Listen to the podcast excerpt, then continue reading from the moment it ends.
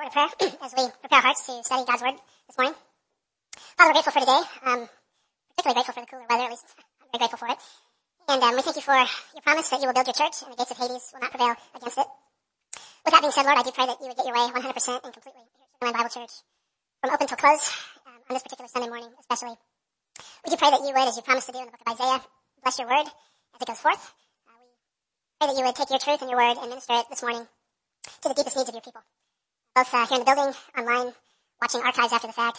And we desperately need, Lord, that illuminating ministry of the Holy Spirit by which we can understand the things of God. And we do know, Lord, that many times we do things in our personal lives that don't cause us to lose salvation, but they can be a hindrance in terms of receiving directly from you. So with that being said, we're going to take a few moments of personal silence to do personal business with you. Exercise 1 John chapter 1 verse 9 if need be, so we can be in a position to receive from you. Okay.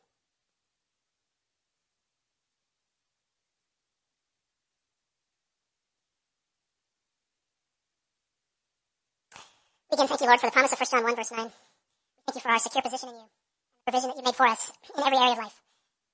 Yes, we ask these things in Jesus' name, and God's people said. Amen. Good morning, everybody.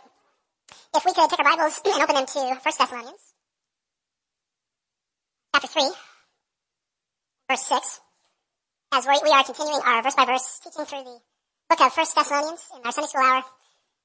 As you know, in the first three chapters of the book, Paul is sort of setting forth a defense. Um, as you know, the background of the Thessalonian letter, as we described it, Paul had a lot of enemies. What does the book of Proverbs say? A man of many friends comes to ruin. And Jesus said, woe to you when all men speak well of you.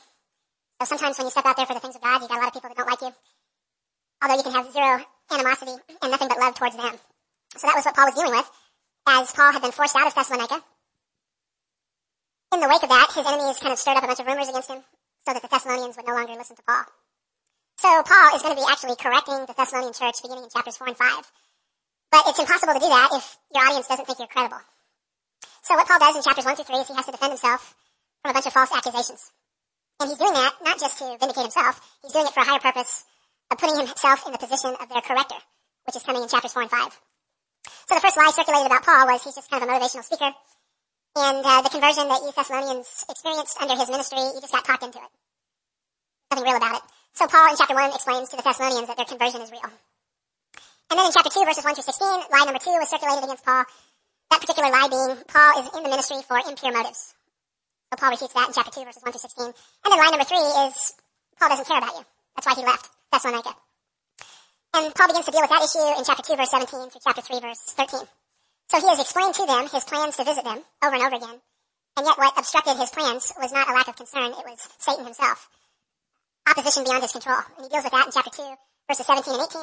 And then in chapter 2 verses 19 and 20, Paul says, of course I'm concerned about you Thessalonians. After all, you are my very crown. He saw them as, a, as part of a crown that the Lord would bestow upon him at the judgment seat of rewards. He deals with that in the last two verses of chapter 2. And then in chapter 3 verses 1 through 5, he says, of course I care while I was gone, I sent back to you my very best. A man that he calls his son in the faith, in other scriptures, I sent to you Timothy. Paul deals with that in chapter 3 verses 1 through 5. Why did he send Timothy to the Thessalonians? Because he wanted to figure out where they were, not in terms of their personal salvation, but how they were doing in their growth in Christ, something we call the middle tense of salvation.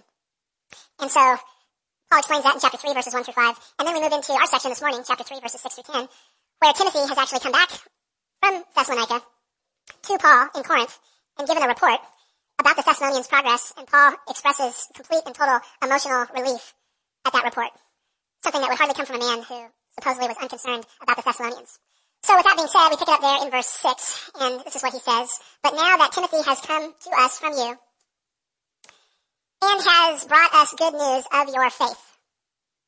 So when he says he's brought us good news about your faith, as we tried to explain very carefully in the last couple of lessons, Paul's not saying, oh, I'm so glad you Thessalonians are justified before God. I wasn't sure about that. I'm so glad you're born again. I really wasn't sure about that. I'm so glad you're Christians. I really wasn't sure about that. What he's doing is he's describing faith not in the first tense of their salvation, justification, but in the middle tense of their salvation, sanctification. Because in the natural world, there's birth and then there's growth.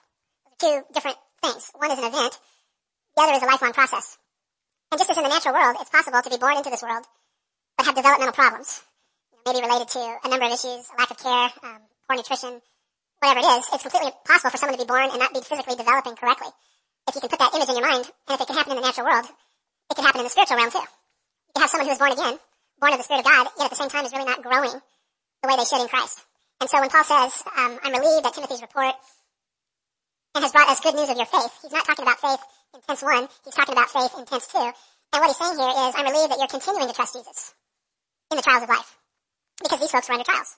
The audience that drew, drove Paul out of Thessalonica, the unbelieving Jews, had turned against Paul's flock. And so they are baby Christians going through persecution. And Paul is, is relieved that the faith that saved them when they trusted in Christ is the same faith that they're now using as they walk through life's trials and emergencies. One of the most basic things you can ever understand in terms of understanding scripture is the three tenses of salvation. We have a little booklet on the rack, um, in between the men's restroom and ladies restroom, um, on the wall, plastic shelf there. And one of the things we have up there is a little, uh, booklet.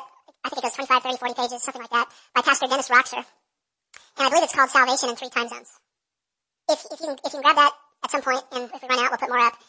And if you could read that, that would do so much for you in terms of helping you understand scripture correctly and staying uh, on the right understanding of scripture and not deviating from what the scripture says. Because people wrongly interpret this constantly. Um, they will take a passage here about faith and they'll make it sound like Paul's concerned whether they're, they're Christians. That's not what Paul's dealing with here. He's not dealing with the first tense of salvation. He's presupposing the first tense of salvation has been accomplished and executed in the life of the Thessalonians. He's dealing with the middle tense of salvation. And the truth of the matter is I can't grow as a Christian if I won't trust God through problems. If I won't trust God through problems, it doesn't necessarily mean I'm not a Christian. What it means is I'm having a developmental problem. I've been born, but I'm not growing properly. So you have many examples in scripture of people that just quit trusting God, although they were clearly saved. One of the greatest examples of it is the Exodus generation that came out of the Egyptian bondage. And they had trusted God as they walked through the Red Sea. And then they got beyond the Red Sea and on their path to Mount Sinai, all they did was panic related to one emergency after another. And God kept coming through and kept coming through and they kept distrusting God. And as they distrusted God, they began to grumble against and speak against God ordained leadership. In this case, Moses. And then that's the same crowd that got up to a place called Kadesh Barnea uh, which would be um, the southern end of the nation of Israel, and they saw giants in the land, and they hit the panic button, and they became, uh, as the Bible says, Numbers 13 and 14, grasshoppers in our own eyes. In other words, the God that took them through the Red Sea, I guess can't handle the giants. And then God said, you know what, I'm done with this crowd. You're not going to entertain them. I'm going to work with your kids. And what do you do with that group of people? Do you say every single one of them went to hell? No, because when you study Hebrews 11, you'll see that generation in the hall of faith with all the other saved people. So that generation, what they lost out on was blessings that they could have had flowing from their justification. They could have had justification and they could have had Canaan. And by the way, Canaan is not heaven, right? Because when I go to heaven, I don't expect to fight giants once I get up there. There's a lot of good music. I don't know if it's even that good. It sounds good. Theology's bad. Calling Canaan heaven. Canaan is not heaven. Canaan is the blessings of the sanctified life. Growing in Christ the way we should. That generation could have had Canaan, but they didn't get it because the faith that justified them, they weren't using as they walked through life's trials. So they become a wonderful, maybe wonderful is not the best choice of words, um, a key piece of evidence showing that you can have a Christian that's born, but is not developing correctly. Uh, you, you have other examples. You take Peter. Peter is a guy that would do a lot of wonderful things. He brought people to Jesus. But at the same time, Peter is a guy who, when Jesus said walk out on the water, he did pretty well at first. But then he took his eyes off Jesus, onto the wind and the waves, and he started to sink. And Jesus had to, you know, of course, rescue him. Does that mean that Peter wasn't saved at that point? Well, that would be an absurd interpretation. Of course, Peter was saved. He was justified. He just wasn't trusting God in that moment, in the moment of trials. So when Paul says, I was relieved to discover the vibrancy of your faith, he's not saying, oh, I'm so glad you guys are Christians. What he's saying is, when Timothy brought this good report, we were relieved to understand that you were continuing to trust God through the persecution that you were and are experiencing. So what's the evidence that they were continuing to trust God through the trials of life? It's in the second half of verse 6. And you might be sitting there wondering, well, how do, how do I know personally if I'm trusting God as a Christian in the emergencies of life? Well, if you're really trusting in God and walking by the Holy Spirit through the emergencies of life, then these things will start to show up in your life. Verse 6, but now Timothy has come to us from you and has brought us good news of your faith and love that you always, not sometimes, you always think kindly of us, longing to see us just as we also long to see you. How, how, Paul know that these people were growing in the middle tense of their salvation? Well, you'll notice the word love there, and you'll notice the word kindness. When Peter lays out the qualifications, or the description, I should say, of a growing Christian, this is what the apostle Peter says, 2 Peter 1, 5 through 7. Now for this very reason also, applying all diligence in your faith, supply moral excellence, and in your moral excellence knowledge, and in your knowledge self-control, and in your self-control perseverance, and in your perseverance godliness, and in your godliness brotherly kindness, and in your brotherly kindness love. That's how you know that you're developing properly as a Christian, because these things will start to be replicated in your life via the power of the Holy Spirit. And because these are all things that don't come natural for us, they've got to be infused by God, and those wouldn't be in your life if you weren't depending on God moment by moment. Um, here's sort of a pictorial portrait of what Peter's talking about. Start with faith and add to faith goodness. Add to those two knowledge. Add to those two self-control. Add to those two perseverance. Add to those, uh, not those two, but all the prior ones I meant to say. Add to all the prior ones godliness. Add to all the prior ones brotherly kindness. And then at the very top there, um, what will start to show up, in addition to all of these other things, is love, agape. So you'll notice that Peter starts with faith and ends with love. And you'll also notice in the mix, as both Paul and Peter are surfacing these attributes, love and brotherly kindness. In other words, as you're growing in Christ, um, it's your proclivity not to tell someone off the first time you don't get your way about something. There's, there's, a, there's a brotherly kindness. There's, there's a basic respect that you have amongst the brethren. And as we're walking in the power of the Holy Spirit, these are things that God wants to reproduce in us. Love and brotherly kindness in addition to all these other things. Look at these things. Self-control, perseverance. In other words, at the first sight of trouble, I don't just, you know, throw in the towel. I stay at the task, whatever it is that God has given me to do. And these are things that the Lord will start to supernaturally reproduce in your life. Now you can't have these if you just shut down as a Christian and say, oh no, another problem. I'm so mad God did this to me. I'm just not going to trust him through this. These things won't be in your life at all. But if a problem comes in your life and you say to the Lord, well, praise the Lord, look at this. Here's another opportunity to grow. Here's an opportunity for my faith muscle to develop. Then what will start to happen is you'll start to see these other things automatically replicated in your life. Paul, elsewhere, in the book of Galatians, chapter 5, verses, well, verse 22, calls this the fruit of the Spirit. He says, but the fruit of the Spirit is the ability to bash people over the heads, over their heads and win every single theological argument you can win. No, it doesn't say that. But the fruit of the Spirit is, is love. Paul mentions love here. Joy, peace, patience. Wow, that's a, that's a good one. Lord, give me patience and give it to me right now. Patience, and then he mentions kindness. You know, brotherly kindness, goodness, and uh, faithfulness. And there was this attitude of love that was growing in the Thessalonians that they were actually longing to see Paul, just as Paul was longing to see them. So Paul is just relieved that, that this is happening in the lives of the Thessalonians based on Timothy's uh, report. He continues on in verse 7. For this reason, brethren, and that word brethren is more important than most people realize. When he says brethren, he's obviously speaking to believers. If you go back to chapter 2, verse 17, uh, he says, but we, brethren, not speaking of, sometimes the word brother or brethren can be used of one Jew talking to another, or fellow brethren uh, of the Jewish race fellow descendants of Abraham, Isaac, and Jacob. The word brethren is, is used that way, I believe, in Romans 9, verse 3. But that is not how it's being used here. Because Paul is not talking, as we said at the very beginning of the book, when we introduced it to a Jewish audience. He's talking to Gentiles. So when he says brethren, he's talking about fellow, born again, regenerated believers. That's how Jesus uses the word brethren in Matthew 12, 46 through 50, where he is told that his family is waiting for him, and he says, well, who, who is my family? Who, who is my brothers? My sisters? Are not they the ones that do the will of my Father who is in heaven? And so when Paul uses this expression brethren, he is presupposing that his audience is already experienced tense one of their salvation, justification. What he's dealing with here in this particular book is he's not dealing with justification issues, he's dealing with developmental issues or growth issues. Um, you continue on in verse 7 and he says, For this reason, brethren, in our distress and affliction, we were comforted about you through your faith. So when I heard that your faith was continuing, despite distress and affliction, I was actually relieved by that. Paul says I was comforted by that. Very strange words from a man who allegedly doesn't care about the Thessalonians I mean, why would he express any kind of relief at their growth if he was unconcerned? So he's using this to diffuse these charges that have been issued against him by his detractors. He goes on in verse 8 and he says, For now we really live if you stand firm in the Lord. So when he says now we really live, what basically what he's saying is, you know, I'm just, just completely fulfilled. Might as well, you know, kill me now and take me to heaven, Lord. This is my highest point. Because I'm just, I'm just, I'm just relieved and I'm just alive. Given the fact that the Thessalonian church that's saved is trusting you through life's problems. So you clearly see here the, the heart of the pastor. You clearly see here a ministry model that's completely and totally different than a numerical count. A lot of people have this mindset, let's go to this group and let's get these people saved. Okay, how many people are saved? Let's count them up. Alright, let's move on to the next group. Paul wanted people saved or justified, but Paul's ministry philosophy and theology is far deeper than that. He wanted his audience to grow in Christ. And uh, he says here, if you stand firm in the Lord, you mean a Christian? It's possible that a Christian might not stand firm in the Lord? That's totally possible. And you could be saved, regenerated, born again, and one day you could get up and you could just not have your armor on. Your spiritual armor ignore or rebel against Ephesians 6, which is written to Christians, and says, put on the full armor of God. You go off into your day and you're blown, blown about by one problem after the next because your armor's not on. You're sort of in a helpless state. It's like a military person going to battle without the proper weaponry and, gear, etc. That's how many, many Christians unfortunately are living their lives because they're not standing firm in the Lord.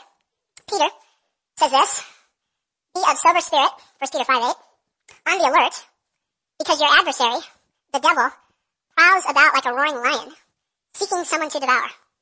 But resist him, look at this language here, firm in your faith. Knowing that the same experiences of suffering are being accomplished by your brethren who are in the world. So he's telling Christians to resist Satan by standing firm in your faith. You can't tell someone to stand firm in your faith if they don't have any initial justifying faith. So you'll notice that this commandment, resist him um, in your faith, is aimed at the believer, and that's exactly what Paul is saying here in verse 8. For now we really live if you stand firm in the Lord. Maybe you will, maybe you won't. But I found out from Timothy that you are. And so I'm just uh, beside myself. I'm, I'm really fulfilled. I'm alive knowing that that's going on. And then you see Paul's thanksgiving there in verse 9. For what thanks can we render to God for you in return for all the joy which we rejoice before our God on your account? Paul says, I'm, filled with joy. I want to rejoice Most of the time in our lives, we rejoice on our own account. Hey, something, something's gone really well in my life. I'm, I'm really happy today. Uh, you notice that Paul was rejoicing because something good was going on in someone else's life. Know, it reminds me of the scriptures that, that talk about if one part of the body is honored, then all are honored. Um, if something great is happening with someone else, the natural reaction of a Christian would be, would be to be just as, as uh, joyous about that as if it had happened to you personally. And that's what's meant by love earlier in the passages we were looking at. Agape. Agape is a form of love that really seeks the betterment of someone else and really expects nothing in return. Of course, the ultimate role model of that was none other than Jesus Christ himself. I mean, how, how in the world is, Paul saying here, can you accuse me of not being concerned? I'm opening my heart here and showing you my care and concern for the Thessalonians. So what's he doing? Um, he doesn't say, check, mission accomplished, let's move on. He says, I'm going to keep praying for you. And you see that there in verse 10. As we, night and day, keep praying most earnestly that we may see your face. Notice it's praying, verse 10. We night and day keep praying. It's a continuous activity. Sounds like it's a pretty dominant part of his life because Paul says I do this night and day. Paul, what are you praying about night and day? I'm praying that I would be able to come back to you and see your face because I love you that much. Well, Paul, why didn't you come? It was because of circumstances beyond my control. That's what he says back in chapter 2 verse 18. Well, we wanted to come to you. I, Paul, more than once. Yet Satan hindered us. Satan threw up every single roadblock he could throw up. Why couldn't he get back to you? So, so, so my lack of appearing before you face to face has nothing to do with lack of concern. It was because of forces and circumstances beyond my control. Yet I keep praying night and day that I'm going to be united with you. And then in the second part of verse 10, he explains why he wants to be reunited with the Thessalonians. And may complete what is lacking in your faith. I want to complete what is lacking in your faith. Um, in other words, this is a ministry not of evangelism. This is a ministry of edification, of building them up. It's exactly why Paul wanted to get to Rome. All the way through the book of Acts, Paul keeps saying, I need to get to Rome, I need to get to Rome, I need to get to Rome. God has called me to preach the gospel in Rome, and that's misinterpreted as, well, Paul really wanted to get to Rome to share the gospel. That's not why Paul wanted to get to Rome. The Romans already had the gospel. So how do you know the Roman church or the Romans already had the gospel? Well, we're going to talk about it Wednesday night going through Acts. But in Peter's sermon on the day of Pentecost, which launched the church age, according to Acts 2, I think it's around verse 10, there were certain people listening to Peter preach, and it says there were people there from Rome. That's how the Church of Rome started. Uh, these folks believed the gospel, as Peter proclaimed it in Acts 2. They went back home, and they started a church called the Church at Rome. The Church at Rome was one of the few churches that was started without the assistance or the help of an apostle. And the reason Paul wanted to get to Rome is not for purposes of evangelism, but it was for purposes of edification. Because Paul in Romans 1.11 explains why he wanted to get to Rome. He says, for I long to see you, that I may impart some spiritual gift to you, that you may be established. Paul wanted these new, fairly new Christians in Rome to receive full apostolic doctrine and full apostolic teaching so that they would be established and not blown to and fro by every wind of doctrine, but would be established in their Christian faith, which already existed. That's exactly what Paul is praying for here. Night and day. I want to get to the Thessalonians. I want to get back to Thessalonica because I want to see you established. I want to, verse 10, complete what is lacking in your faith. Now, once you understand this mindset of Paul, you start to understand what pastoral ministry is. A lot of people have very confused ideas of what a pastor is supposed to do. A lot of people look at a pastor as like a CEO, or they look at a pastor as kind of a motivational speaker, or they kind of look at a pastor as sort of a cruise director. To have shuffleboard on the Lido deck in 30 minutes and just to plan a bunch of activities to keep everybody moving and running around. And very sadly, I have a lot of pastoral colleagues that run their ministries that way. And if you're under a pastor like that, you're under someone that really doesn't understand what the pastoral role is. The role of a pastor is not so much an obstetrician, if I'm pronouncing that right, which assists the birthing process, but it's the pediatrician who helps the newborn babe in Christ grow. That is why God has given the gift of pastor, teacher to the body of Christ. You see this expressed in a book that Paul would write later, the book of Ephesians chapter 4 verses 11 through 16 where, he, where it says he gave some as apostles and prophets, some as evangelists, some as pastors and teachers. So apostles and prophets, those are the foundation stones of the church. Then you have evangelists that share the gospel with the lost so the church can grow. And then you have this unique gift called the gift of pastor teacher. I believe in the Greek language via the Granville Sharp rule that it's talking about a particular gift of someone being a pastor and a teacher simultaneously. Someone with both gifts simultaneously. There's pastors and there's teachers, but then there's the gift of pastor teacher. Why did God give to the body of Christ the gift of pastor teacher? He says in verse 12, for the equipping of the saints for the work of service to the building up of the body of Christ. Now that word equipping, you see it there in brackets. Uh, katar, if I'm pronouncing this right, katar tismos. That word comes from the same root that's being used right here in verse 10, where it's translated to complete what is lacking. The word translated to complete or to supply, right here in verse 10, is katartizo in verse 10, and it comes from the same root of the noun used in Ephesians 4 verse 12, katartismos, to describe the pastoral function of equipping the believer for the works of service. The whole name of the game in terms of being a pastor is the ability to teach the Bible in a way that's understandable.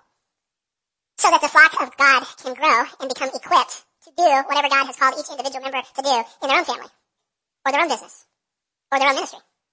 That's why God gave the gift of pastor teacher to the church. Paul says, I want to get back to Thessalonica because I want to exercise this gift. And I want you to be established. Now these are people that didn't even have the Thessalonian letters yet. And part of their equipping would be receiving the canonical books of 1 Thessalonians and later 2 Thessalonians so that they'll, be able to stand in the midst of tribulation. So, so that they'll know how to be a godly wife or a godly husband. So that they'll know how to be honest, you know, in the business world. And so as the gifts of the Spirit become evident in people's lives and they pursue different areas of service within the body of Christ, so that they'll know how to do that ministry. So it's the job of the pastor teacher to prepare people for all of that that I just mentioned. And the only thing that can prepare you for that is God's Word. 2 Timothy 3 verse uh, 17 talks about the inspiration of the Scripture, necessity of preaching the Scripture, so that the man or woman of God might be thoroughly equipped, notice, equipping, for every good work. And so this is the attitude that we have here at Trinity Bible Church. We believe in the sufficiency of the Scripture. We believe that every word is put here by divine design for the benefit and the betterment of God's people, and it's the job of the pulpit to equip the saints for what God wants to do in their life. Maybe part of that equipping is preparing you for a trial that you're going to experience down the road that you don't even know is coming yet. Maybe part of that equipping is the doc- teaching the doctrine of suffering, so that when the trial hits, you won't think some strange thing is happening to you. But in fact, as Paul said earlier, back in verse 3, that we are actually destined for these things. So this is the reason why you have so much ineffectiveness amongst Christians in the world today, is because pastors, to a large extent, are really not doing the job that God called them to do. This ministry of equipping.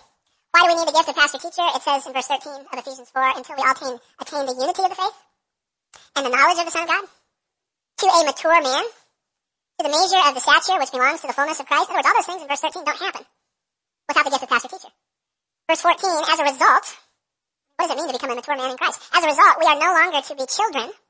He's doing here not with birth, but with growth. You should have graduated from childhood to adulthood, Paul says to the Ephesians a long time ago. As a result, we are no longer to be children. And tell me if this doesn't describe your life here. Tossed here and there by waves, and carried about by every wind of doctrine, by the trickery of men, by craftiness and deceitful scheming. I mean, if your life is such that you're just blown here and blown there by every fad that comes through the body of Christ, or you're constantly stunned, you know, that God would dare to send suffering into your life, um, you're bitter at God because God sent suffering into your life because you don't understand the doctrine of suffering. I mean, where are you at the end of the day? You're just a child. And you're tossed here and there by waves and carried about by every wind of doctrine. I can't think of a better description, by the way, of 21st century Christianity in the United States in verse 14. I mean, it's just amazing to me the things that people will gravitate towards, believe. And it's all related to the fact that Christians, by and large, aren't maturing the way they should. And the reason they're not maturing the way they should is because the pulpits aren't edifying. The way they're supposed to edify. He goes on and he says, but speaking the truth in love. Wow, there's a mark of maturity. Speaking the truth, that's, that's kind of easy when you think about it. But doing it in love, that's a little harder. But if you can do that, have a great balance between truth and love, you're a growing Christian. And some people are so loving that there's no truth. Sloppy agape, as sometimes it's called. Some people are so truthful that they come across, you know, very abrasive. That's not the right balance either. It's speaking the truth in love. We are to grow up. That's a maturity issue. In all aspects, into him who is the head, even Christ, from whom the whole body is being fitted and held together by what every joint supplies, according to the proper working of each individual part, causes the growth of the body for the building of up of itself um, in love. That is what Paul was after with the Thessalonians. That is what Sugarland Bible Church is about. And a pastor, in my humble opinion, cannot get that job done with a 20 minute sermon. Half of which are jokes and illustrations. Much of it is introduction. I've listened to so many pastors today teaching, and it's like buying a house where the front porch is bigger than the house itself. That's how long the introduction goes, and then when you get to the actual equipping, it's this little dinky part here, and then you work everybody up for a big conclusion. I mean, that's, uh, that's the reason why people are just tossed to and fro by every wind of doctrine. So when people say, well, you know, we wish your sermons were shorter, that crowd left a long time ago, by the way. And why can't you guys be like the church down the street, etc.? It's, it's because we're seeking, to the best of our ability here, to follow a biblical paradigm of ministry, which is a ministry of equipping. So, Paul now, you go down to chapter 3, verses 11 through 13, he closes out this section by praying for the Thessalonians. And even in the prayer itself, he shows tremendous concern for the Thessalonians. In fact, if you look at this prayer here, verses 11, 12, and 13, it's really all it is. It's an amplification of thoughts that he's already expressed in verse 10. So he sort of puts his um, theology into his prayer life. And I would encourage you to do that in your prayer life. Pray your theology. Pray, not your theology, but God's theology. Pray, pray the great verses of the Bible. And if you're having to have the Lord meet a need in your life, pray Philippians 4, verse 19. My God shall supply all of my needs in his riches, through the riches of Christ Jesus. If I didn't quote that exactly right, but you get the paraphrase. Um, I do that a lot. I spend a lot of my prayer time just praying back to God things he's already said. It sort of helps me to keep my prayer life on the right track. Because if I'm praying for things outside of his will, 1 John 5 verse 14, we ask according to his will, he hears us. um, God has no obligation to answer things I'm praying for outside of his will. So as you, as you pray scripture, uh, basically what you'll see is, yeah, this is in the will of God. It is God's will to meet my needs. Philippians 4 verse 19. And there's absolutely no shame in praying that. Probably not for God's benefit, but for your own benefit, just to make sure that your prayers are within the revealed will of God. So Paul prays that way in verses 11 through 13. He prays to return to them, verse 11. He prays for their continued growth, verse 12. And he prays for their blamelessness at the Bema seat judgment, verse 13. So notice what he says here, verse 11. Now may our God and Father himself and Jesus our Lord direct our way towards you. I want to come back to you, and for me to come back to you, it's going to have to be a God thing. Why does he say it's going to have to be a God thing? Because he mentions here in this prayer two members of the Trinity. God the Father and God the Son. God the Father and God the Son sharing the full essence of deity. But God the Father and God the Son are distinct in terms of their personage. The Father is unique in his fatherness, the Son is unique in his sonness, the Spirit is unique in his spiritness, and yet all three, if we had time we could take you to numerous texts to prove this, all three sharing the full essence of deity. I could show you many passages where the Father is called God, the Son is called God, and the Holy Spirit is called God as well. And it's going to take an act of the triune God for me to come back to you. Because back to chapter 2 verse 17, Satan, excuse me, chapter 2 verse 18, Satan was throwing up problems. Back in chapter 2 verse 18, he says, For we wanted to come to you, I Paul, he inserts his name here, which he rarely does, showing his concern. I Paul more than once, and yet Satan hindered us. I, Paul says, am no match for Satan. Satan is an angel, a fallen angel. I'm just a human being. So as long as Satan is orchestrating this attack against me, I can't come back to you, but God can allow me to come back to you. Because the triune God is the one that created the angelic realm anyway. Satan is not the creator. He is a created being. Satan is real big just for us, but he's not much of a problem for God. In fact, in the book of Ezekiel chapter 28, which I believe is a description of Satan prior to his fall and how he fell, if you go back into our angelology series, you'll get the explanation as to why we believe that this verse is talking about Satan. But it says there at the end of verse 13, Ezekiel 28, on the day you were created. Verse 15, you were blameless in your ways from the day you were created. No unrighteousness was found in you. And the moment you see the word created concerning, concerning Satan, that's just a sigh of relief right there. You know who's going to win this. God is going to win this. Satan is not going to have the upper hand. Why is that? Because Satan, at the end of the day, is a created being. A created being is no match for the creator. This is not dualism that, that the Bible teaches, where you have God and Satan and they're equal, equals. Kind of, you know, like Rocky and Apollo. Rocky 1 and Rocky 2, and now there's like Rocky 17 or something where their great grandkids are duking it out. And all those, I remember my dad took me to see the Rocky movie when it came out in the 70s. Went to that movie theater where they got the boxing gloves, you know, hanging from the marquee, and that was, that was pretty cool. What does that have to do with the sermon? Nothing, but, but you, you sit there, and this is Rocky 1, so this is like prehistoric times, and you're literally on the edge of your seat because you don't know who's gonna win. Because they're generally equally matched. Obviously a slight edge for Apollo because he was the reigning heavyweight champion. But you just don't know who's gonna win. And a lot of people like that with the Bible. We don't know who's gonna win. Is God gonna win or Satan gonna win? But when you see this word created, it's like, ah, oh, what a relief. We know who's going to win.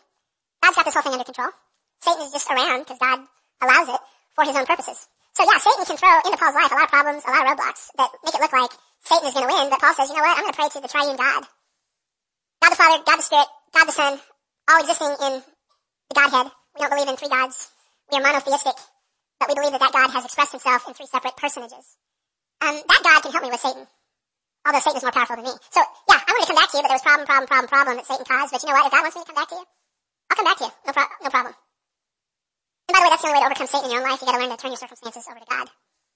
There are circumstances in your life that are too big for you. There are circumstances in my life that are too big for me. The only thing that will keep you sane at the end of the day is not trying to war game the whole thing your own power. But you have to just learn to turn the circumstances, whatever they may be, over to God, who is all powerful, and can fix the issue. So he prays for his return to them. He prays for their progressive um, sanctification. This is a very good transition into chapters 4 and 5, where he will be dealing specifically with their progressive sanctification by way of correction, based on Timothy's uh, report. And what does he say there in verse 12? And may the Lord cause you to increase and abound in love for one another. How do you know you're a growing Christian? Because you're increasing in love for your fellow brothers and sisters in the body of Christ. Galatians 6 verse 10 says, So then while we have opportunity, let us do good to all people, especially those who are the household of faith.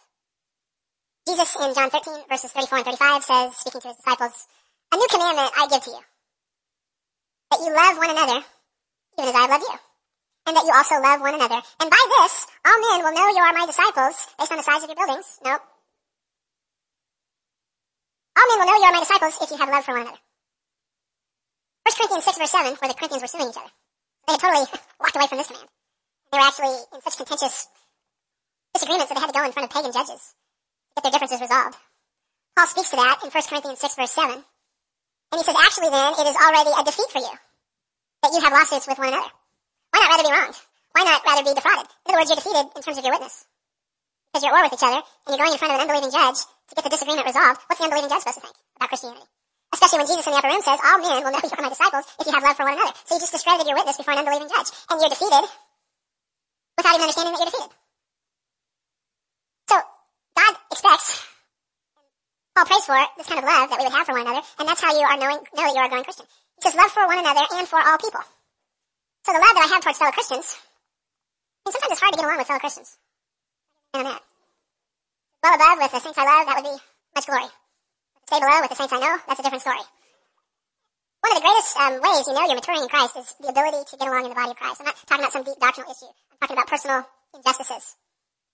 Paul says, let that love extend not just to the fellow believers, but let it extend to all people. Paul in Romans 12 verse 18 says, if possible, so far it depends upon you, be at peace with all men. And if you look at the beginning of the verse, it says, and may the Lord cause. God doesn't expect you or me to manufacture this love on our own. What the Lord does in the middle tense of our salvation, if we'll depend on Him. 2 Timothy 2 verse 1 says, You therefore, my son, be strong in the grace that is in Christ Jesus. In other words, Timothy, be strong. But don't be strong for your own power. Be strong in the grace that's available to you in Christ Jesus. And then just finishing verse 12 here to wrap it up. It says, and for all people, look at this, just as also we do that for you. Paul says, I want you to be like me.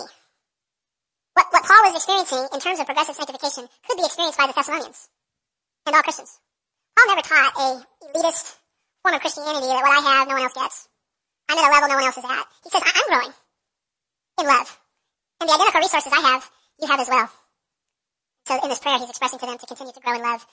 Verse 13 we won't cover today. We covered most of the chapter except for the last verse, but he wants them to be blameless at the Bema seat. I will say this, it's interesting that he ends every chapter with a reference to the return of Christ, which will be a wonderful segue into chapter 4, second half of the chapter, where you're going to get your greatest treatment anywhere in the Bible on the doctrine of the pre-tribulational rapture of the church. So for next time, I would encourage you to read the end of chapter 3, read verse 13, and then also read chapter 4, 4 and we'll get into those subjects next Lord's Day. Let's pray. Father, we're grateful for your, your truth, your word, your teaching, things that it reveals to us, how you expect us, through your power, to really be little Christs. Not in the sense that we're deity, but you've given us the resources by which we can manifest the very character of Jesus Christ in our daily lives. Help us to grow in this way, in the middle tense of our salvation. We'll be careful to give you all the praise and the glory. We ask these things in Jesus' name. God's people said. Happy intermission.